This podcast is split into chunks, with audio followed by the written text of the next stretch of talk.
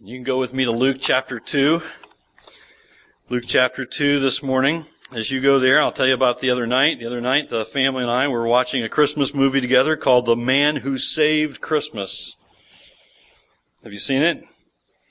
Some of you have seen it. It was about a toy maker. Let's see if I don't butcher the story too badly. Here was about a toy maker who'd been enlisted by the government in the war effort. The, the time frame was World War One to make things the soldiers needed on the battlefield instead of toys. You can imagine how that went, right? Well, he went along, and in an effort to get the public to buy war bonds instead of the toys, the government also convinced the toy maker to support their idea of canceling Christmas. They figured if they cancel Christmas, they'll get people to buy more war bonds. They'll have money for war bonds instead of spending all their money on frivolous things like toys for children. And he supported their idea. He went along with it, but he felt, after a while, he felt terrible about it. And he finally came to the opinion that to cancel Christmas was going to be detrimental to the children of, of the United States and in, and in the end, detrimental to the nation as a whole. And so he kind of stood up to the lawmakers and in the end of the movie, he finally convinced them also to, to, uh, to, to discard their plans of canceling Christmas and I mean, at the thought of no Christmas joy for children on, on Christmas morning with no presents or anything, they, they decided to go ahead and have Christmas and Christmas was saved. Now you don't need to watch the movie. Christmas, I ruined it for you. Christmas was saved. Christmas joy. Right? Christmas joy. Does it seem like those two words belong together? Christmas joy. They sound like they go together, don't they? And they seem to, it seems like those two words belong together. The joy of Christmas, we often think of joy. We just sang of it, right? We're going to sing of it again. We often think of joy at Christmas. We often think of those two words together, Christmas, joy, the joy of Christmas. And really, to our natural way of thinking, we do tend to think of joy more at Christmas than any other time of the year, I suppose, with all the gift giving and and decorating and celebrating and singing and Christmas music and things like that. But but I began to wonder wonder this week as I was looking at Luke chapter two. I wanted to share with you this week and next week in Luke chapter two. And as I began to look at Luke chapter two, I began to wonder: Would you be able to celebrate Christmas, or would you be able to have the joy of Christmas if we decided to cancel Christmas? I mean, if we decided, and I'm talking about the traditional celebration, let's say we decided to cancel the traditional celebration of Christmas. I'm not suggesting that, but, but let's say we, we did decide to, to go together. Let's say we're going to not celebrate traditionally Christmas. We're not going to decorate. We're not going to sing the Christmas songs. We're not going to give gifts at Christmas time. Would there be the possibility that you could still have Christmas joy? Without the celebration of Christmas? Would you be able to rejoice at the birth of our Lord and Savior Jesus Christ without all the trimmings, without all the celebrating, without the cookies and treats? Now that's a tough one. I don't know. I began to think of it. You know, after all, we don't know when Jesus was actually born. The day we celebrate as Jesus' birth, we don't know that that's his day of birth. It's tradition, right? So what if the celebration of Christmas were canceled? Is there enough reason for joy at the birth of our Lord and Savior Jesus Christ for celebrating without the gift giving? Without the decorating? Without the celebrating? I do believe, and I see some of you nodding your heads in agreement with me, I, I believe there's great reason for joy. And I think we find it very clearly again and again in God's Word. I believe there's great reason for joy, even greater reason for joy at Christmas time and year round as God's children than we might often think of at this time of year. Much greater reason for joy. There are many greater reasons for joy at Christmas than we might think. I think as followers of Christ, we need to be careful that we don't attach too much of our joy to the celebrating. We need to remember, and we hear people say, remember the reason for the season, right? As followers of Christ, we had better be better at that than anyone else, remembering why we celebrate. So let's go to Luke 2. We're going to look at a, a very familiar passage in Luke 2 this morning, and, one we're so familiar with, we might tend to skim over these words at Christmas. But there are some pointers here to why we ought to be joy filled and why we ought to have great reason for joy at the, at the thought of the birth of our Lord and Savior Jesus Christ. And today and next Sunday, on Christmas morning, next Sunday, Christmas morning, uh, we're also going to be looking together at the at these first 20 verses of the second chapter of Luke's gospel. This morning I'm going to look at the first seven verses. So follow along with me as I read Luke chapter 2 verses 1 through 7. In those days, a decree went out from Caesar Augustus that all the world should be registered. This was the first registration when Quirinius was governor of Syria, and all went to be registered, each to his own town. And Joseph also went up from Galilee, from the town of Nazareth to Judea, to the city of David, which is called Bethlehem, because he was of the house and lineage of David, to be registered with Mary, his betrothed, who was with child. And while they were there, the time came for her to give birth. And she gave birth to her firstborn son, and wrapped him in swaddling cloths and laid him, laid him in a manger because there was no place for them in the end. In the end. I want you to pray with me. Let's bow our heads together and pray as we think about these words from Luke 2. Father in heaven, we're so thankful for your word, word that we hold in our hands today, and we're so thankful for your goodness and grace and mercy as we see here the coming of Jesus Christ being born into this world, a, a man, a, a babe who would live a sinless life and then, and then take that difficult, that difficult path to Calvary as he was crucified for our sins. Father, I pray that as we think about the joy of Christmas, you would help us as followers of Christ, as those who have gathered together this morning to worship together, to realize we have the greatest reason for joy. It's not attached to the gift giving. It's not attached to the celebrating. It's all because of Jesus Christ. Help us, Lord. Help us to focus on Him. Help us to make Him our joy, our all. In Jesus' name we pray. Amen. For many, during this period in history in which we see here in Luke 2, for many during that period of history, it was not a time of joy. Uh, think of it. With the Roman oppression of the Jews, there were many who felt there was absolutely no reason for joy.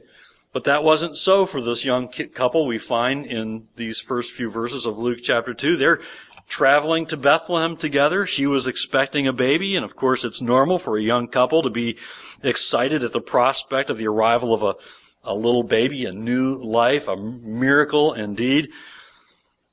But what set this child apart? Of course, every parent thinks their child is special, right? I mean, we, we thought each of our children was special as they were born, and, and we still love them very much because they're our children, right? But even though every parent thinks their child is very special, this child indeed had great reason for their parents to think this child is special indeed because they had a special word about this child. They'd actually received word from an angel. We find the message the angel delivered to young Mary. Go back with me to Luke chapter 1. Just turn back to Luke, maybe just one page or across the page, Luke chapter 1, and look with me at verses 26 through 33, because we find here the message they received from an, the angel of the Lord who came to Mary. And in verse 26 of Luke chapter 1, it says, In the sixth month, the angel Gabriel was sent from God to a city of Galilee named Nazareth to a virgin betrothed to a man whose name was Joseph, of the house of David. And the virgin's name was Mary, and he came to her and said, Greetings, O favored one. The Lord is with you. But she was greatly troubled at the saying and tried to discern what sort of greeting this might be. And the angel said to her, Do not be afraid, Mary, for you have found favor with God. And behold, you will conceive in your womb and bear a son, and you shall call his name Jesus. And he will be great and will be called the Son of the Most High. And the Lord God will give to him the throne of his father David, and he will reign over the house of Jacob forever, and of his kingdom there will be no end. Indeed, a special baby. Yes, a very special child. Now, the birth of each of our children was a, a stirring and miraculous occasion for us. As I think back to the birth of each of our children, and I had the privilege of of cutting the umbilical cord. That was my, that was what I did. I also was the one who received the strong grip on my right hand from my wife as she endured the contractions and my looking at the monitor saying, do you feel that? Here's, here comes one. Here, oh, it looks really big. Because the monitors will tell you stuff that she can't feel yet. And she's like, shut up. I don't think she said that. I don't think she said that but she did grip and squeeze my. I had the privilege of watching and, and cutting the umbilical cord. And that to me was a moving and miraculous occasion. But think of this. Think of what we see here in Luke. Jesus Christ, the Savior, the incarnate Son of God. This was a miracle in the truest sense of the word. This child, he would be great indeed. Verse 7 of our text in chapters 2 says, And she gave birth to her firstborn son and wrapped him in swaddling cloths and laid him in a manger. Now that seems like a strange environment to put a newborn baby, to birth a baby and to, to lay him, right? But even as unusual as was this cattle stall and this, as a birthplace, a cattle stall, think of it. I mean, the smell. Uh, anybody ever work in a in, in, stalls of any kind where animals are kept along with me. I, I, for one day, I think, or two days, I cleaned out horse stalls. Uh, where my brother-in-law worked and I was a teenager and I went and helped him for a couple of days and that was all I needed to know. That was not my life's ambition. Right? None of our lives is to work with cleaning out stalls. This is, I think, think, Jesus, God incarnate, God in human flesh, come and born in, in a cattle stall and laid in a manger. A miraculous birth, though.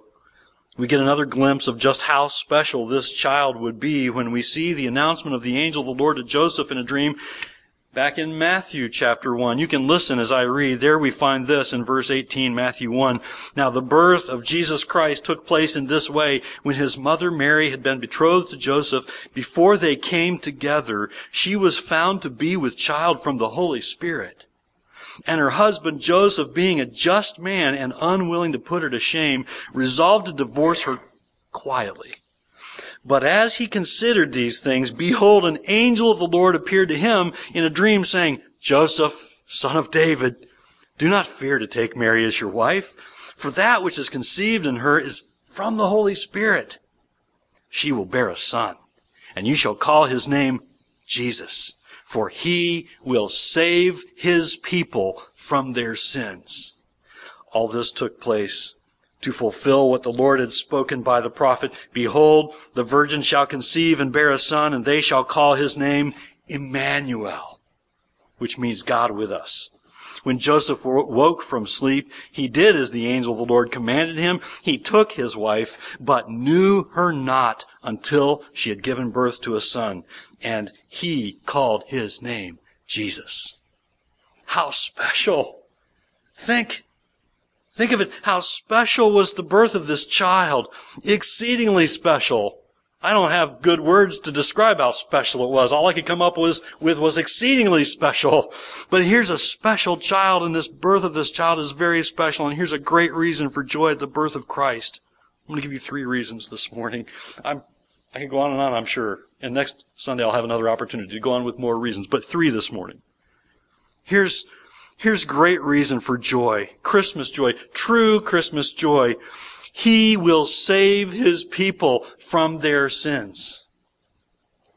Amen? Here's real Christmas joy. Jesus Christ. Emmanuel. God with us. came to save his people from their sins of Jesus Christ. Titus 2:14 says, "He gave himself for us to redeem us from all lawlessness and to purify for himself a people for his own possession who are zealous for good works." This is true Christmas joy. Think of it. A sinful people he came to save, and he came to save them by his sacrifice, the sacrifice of his own life, his death for us. Je- Jesus really came. This is not some make-believe fairy tale kind of story that, that people conjured up and we, we kind of go along with. This is real. Jesus really came and was born in human flesh and lived and died. He came to save his people from their sins. This is true Christmas joy. God in human flesh. He came to save sinners. Just as we hear in Acts 13 and in verse 23 that God has brought to Israel a Savior, Jesus, as He promised. And then in verses 38 and 39 of Acts 13 it says of Christ that though this man uh, that, I'm sorry, that through this man, forgiveness of sins through Christ. I hope you realize you need forgiveness of sin.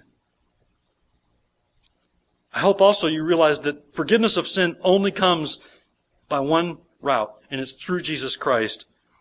That through this man, forgiveness of sins is proclaimed to you, and by him, everyone, here's a great promise, everyone who believes is freed from everything from which you could not be freed by the law of Moses. You want to know tr- this true Christmas joy?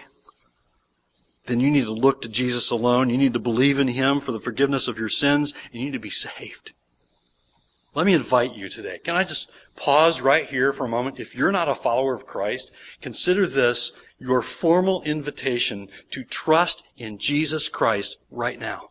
You don't have to wait until I'm done preaching. You know, wonderful gift that we have in Jesus Christ. Repent of sin. Believe in God's Son, Jesus Christ, and be saved. And then live for Christ. Do you hear me, believer? Once we're saved, we're not done. The work has just begun. Now live for Christ now live for His glory, that He might be highly exalted by our obedience as ungodly people see an ungodly person like us with a life that's changing because God is working in us, because He has given us His righteousness. Jesus Christ brings what only He can bring. He brings what you and I can never accomplish by a million good deeds. He brings eternal life. He brings salvation from sin. He brings complete and total and once for all forgiveness when you trust in the name of His Son, Jesus Christ. That's real Christmas joy. Here too is real Christmas joy. Each of our days is in God's hands. You realize that? Each of our days is in God's hands. Think of the turmoil of the days in which Jesus was born. I mean, think of the Roman Emperor Augustus decreeing that I'm going to tax the world. Let's count everybody so we know who to tax and how much. You can see it pointed to here in Luke chapter 2. Are you in Luke 2? Look at verses 1 through 5 again. Where in Luke chapter 2 it says, in the first five verses, in those days a decree went out from Caesar Augustus that all the world should be, ta- be, be registered. This was the first registration when Quirinius was governor of Syria, and all went to be registered, each to his own town. And Joseph also went up from Galilee, from the town of Nazareth to Judea, to the city of David, which is called Bethlehem, because he was of the house and lineage of David. This is important to be registered with Mary, his betrothed, who was with child, Jesus Christ the Savior. Joseph in the lineage of David. Listen, each of our days is in God's hands. God is in control. No matter what Caesar Augustus does, God's going to have his way. In fact, God will use Caesar Augustus to accomplish part of his plans. The Roman Emperor Augustus decrees he's taxing the world. And for the world to be properly taxed, people have got to be counted, right? And where are the Jews in all of this? Well, they've lost an independent government of their own, and they fall under the control and taxation of the Roman government. And one might think, if you're a Jew, all is lost. We don't have a government of our own. We're under Roman oppression, Roman rule. One might think all is lost, but no, God is still in control. I see it. You see it? God is still in control. The counting for taxation meant that by Jewish custom, all Jews had to be counted. And according to their ancestral uh, upbringing, they had to go back to their hometowns. That was according to Jewish tradition. That's not the way the Romans did it, but evidently the Romans said, okay, um, do it your way, but either way, we're going to count you. So go back to your ancestral hometowns. And so where were Mary and Joseph? They were traveling in such great distance to Bethlehem at such a difficult time in Mary's pregnancy. And this might seem like an inconvenience, but even this was according to God's plan. Even this according to God's will, because the time had come for the Savior to be born. When the time was right, God sent His Son. The time was now. And just as prophesied, He must be born where? In the city of David, yes? In a little town called Bethlehem. And all of this in fulfillment of the decree of the Lord, not Caesar Augustus. Just as foretold by the prophet Micah, Micah 5 2. But you, O Bethlehem, Ephrathah, who are too little to be among the clans of Judah, from you shall come forth for me one who is to be ruler of Israel, whose coming forth is from of old, from ancient days. Here's the lesson here's what we have to learn and be challenged with and encouraged by and praise filled over and finding true Christmas joy for. God is in control. Each of your days is in God's hand. Does it seem like the world is out of control to you? I try not to watch too much television news or listen to too much news, but sometimes I sit down and watch the news, and sometimes I'm like, my word, what, what's going on? And what's with people? And sometimes I find myself changing the channel when they're talking about some of the cruel and inhumane things human beings do to one another. This is a cruel world in which we live, yes? And I don't know how we can't be moved by it. And sometimes we might look on at the world and say, what God is going on? How can people do these kinds of things to one another? We look at what's going on around the world and we think, how can, how can people treat people this way? Listen, we live in a fallen world. We live in a sin sick world, yes, and there is a ruler of darkness who would seek to destroy followers of Christ, but God is greater God is greater. Each of your days is in God's hands, and we can see it in a text today that God's in control. No matter what Caesar Augustus says or does, God will use him to fulfill his purposes. Does it seem like ungodly leaders do whatever they wish? Don't lose heart. Does it seem like ungodly people get away with doing ungodly things? Don't lose heart. Don't worry. It's not ours to fret and stew because God is not fretting and stewing. He's not worried. He's in control. Don't worry. The Roman emperor had no, no clue that God was using him to fulfill his purposes. I love it. Don't you? I mean, to, to be able to stand back and see the big picture and say, here's this, you know, emperor. He's going to tax the world. He's going to get money from everybody and, and build great and mighty things to elevate his own name in the world's eyes, but God says, go ahead and do what you want to do. I'll use that too. For my purposes, for my glory. Don't ever forget, God is in control. Just as we hear in Proverbs 21:1, the king's heart is a stream of water in the hand of the Lord. He turns it wherever he will. You ought to pray that passage this week. During our eight days of prayer, that's a passage you ought to pray. God, take the president's heart and turn it whichever way you want. make him do whatever you want to bring great glory to your name. God, take our governor's heart and make him do what that which brings you glory. And, and, and though he may not even realize it, the king's heart is a stream of water in the hand of the Lord. He turns it, God turns it wherever he wishes. God is in control.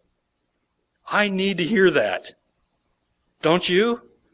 I need to be reminded of that. There are times when I say, how can this be happening? Right? How can this be? But I need this reminder as well as you do from God's Word.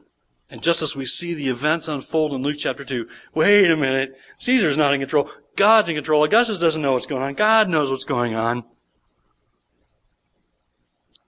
And yet there's another reason for Christmas joy. Think of the way in which Christ was born. Think of the humble circumstances. We've already touched on it a bit.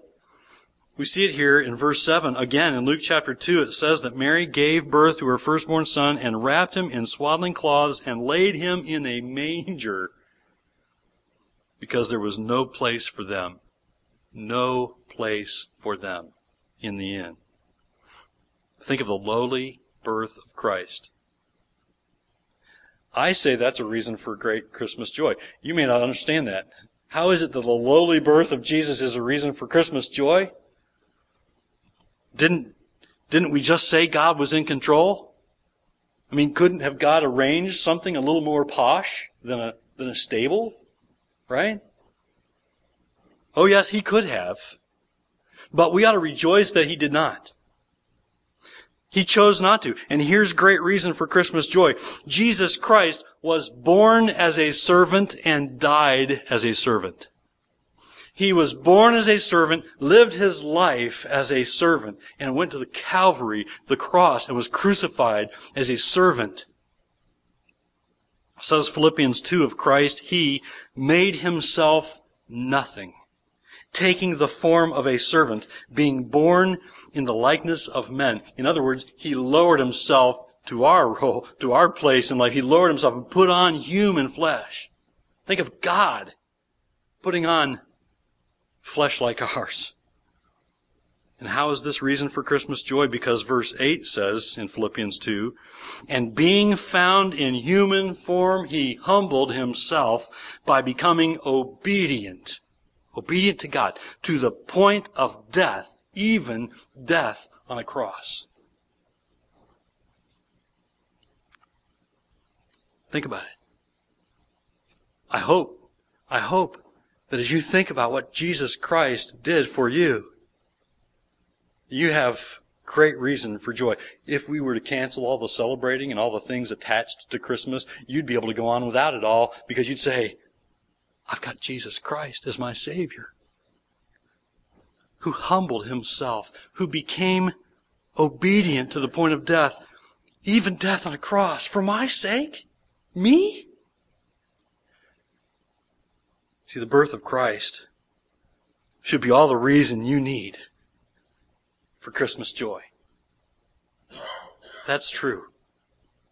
I believe it. The birth of Christ ought to be all the joy you need, all the Christmas joy you need. But that's not all we have. We have even greater reason for Christmas joy, a reason we don't often associate with the birth of Christ, but we, but we must stop and say he was born so that he could die, so that he could be sacrificed for our sins. Jesus Christ, and we rejoice in this, wasn't above suffering and dying for your sins. So in all your celebrating at Christmas, we of all people ought not forget the real reason for the joy. The real reason for Christmas joy, and we'll see more next Sunday, Lord willing, Christmas Day. Let's pray.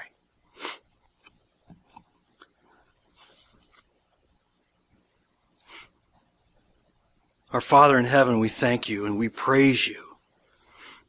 And, and, God, I pray that it's truly the desire of our hearts, the deepest, most serious intent of our hearts to bring great glory and honor and praise to your name, to the name of your Son, Jesus Christ. God, I pray that by the power of your word and the work of your spirit, you would embolden us to live lives of obedience, lives that are changed toward the likeness of Christ because we are yielding to your word and work in us as your children. God help us as we celebrate this Christmas season. We, we celebrate with the world, but we celebrate for a, a much higher purpose and a much greater reason because Jesus Christ, we know. If we're a child of God, we know Jesus Christ died for me, died for us. He came and was born as a babe and lived that sinless life, taking on human flesh. That he'd be the only one who could fully pay for our sins. And so, Lord, I pray, help us to be your people who are truly filled and overflowing with real joy, based in what Jesus Christ has accomplished on our behalf. Hey, God, I pray, help us to make the gospel clear to unbelievers with our lives, with our lips, with our service, the way we serve them and glorify you as we minister to one another in the church and we honor you by our obedience. God, I pray, help us to show, show the love of Christ to one another. Oh, God, I pray that you would break our hearts if we, if we can't get along. God, help us to love one another just as you loved us. And then let us share, share that love with the world as we go out of this place and demonstrate the love of Christ to a watching world. Oh God, that you would be honored and glorified, that people would see your Son and believe, and they too would have a real reason for joy at Christmas and the 364 other days of the year. In Jesus' name we pray. Amen.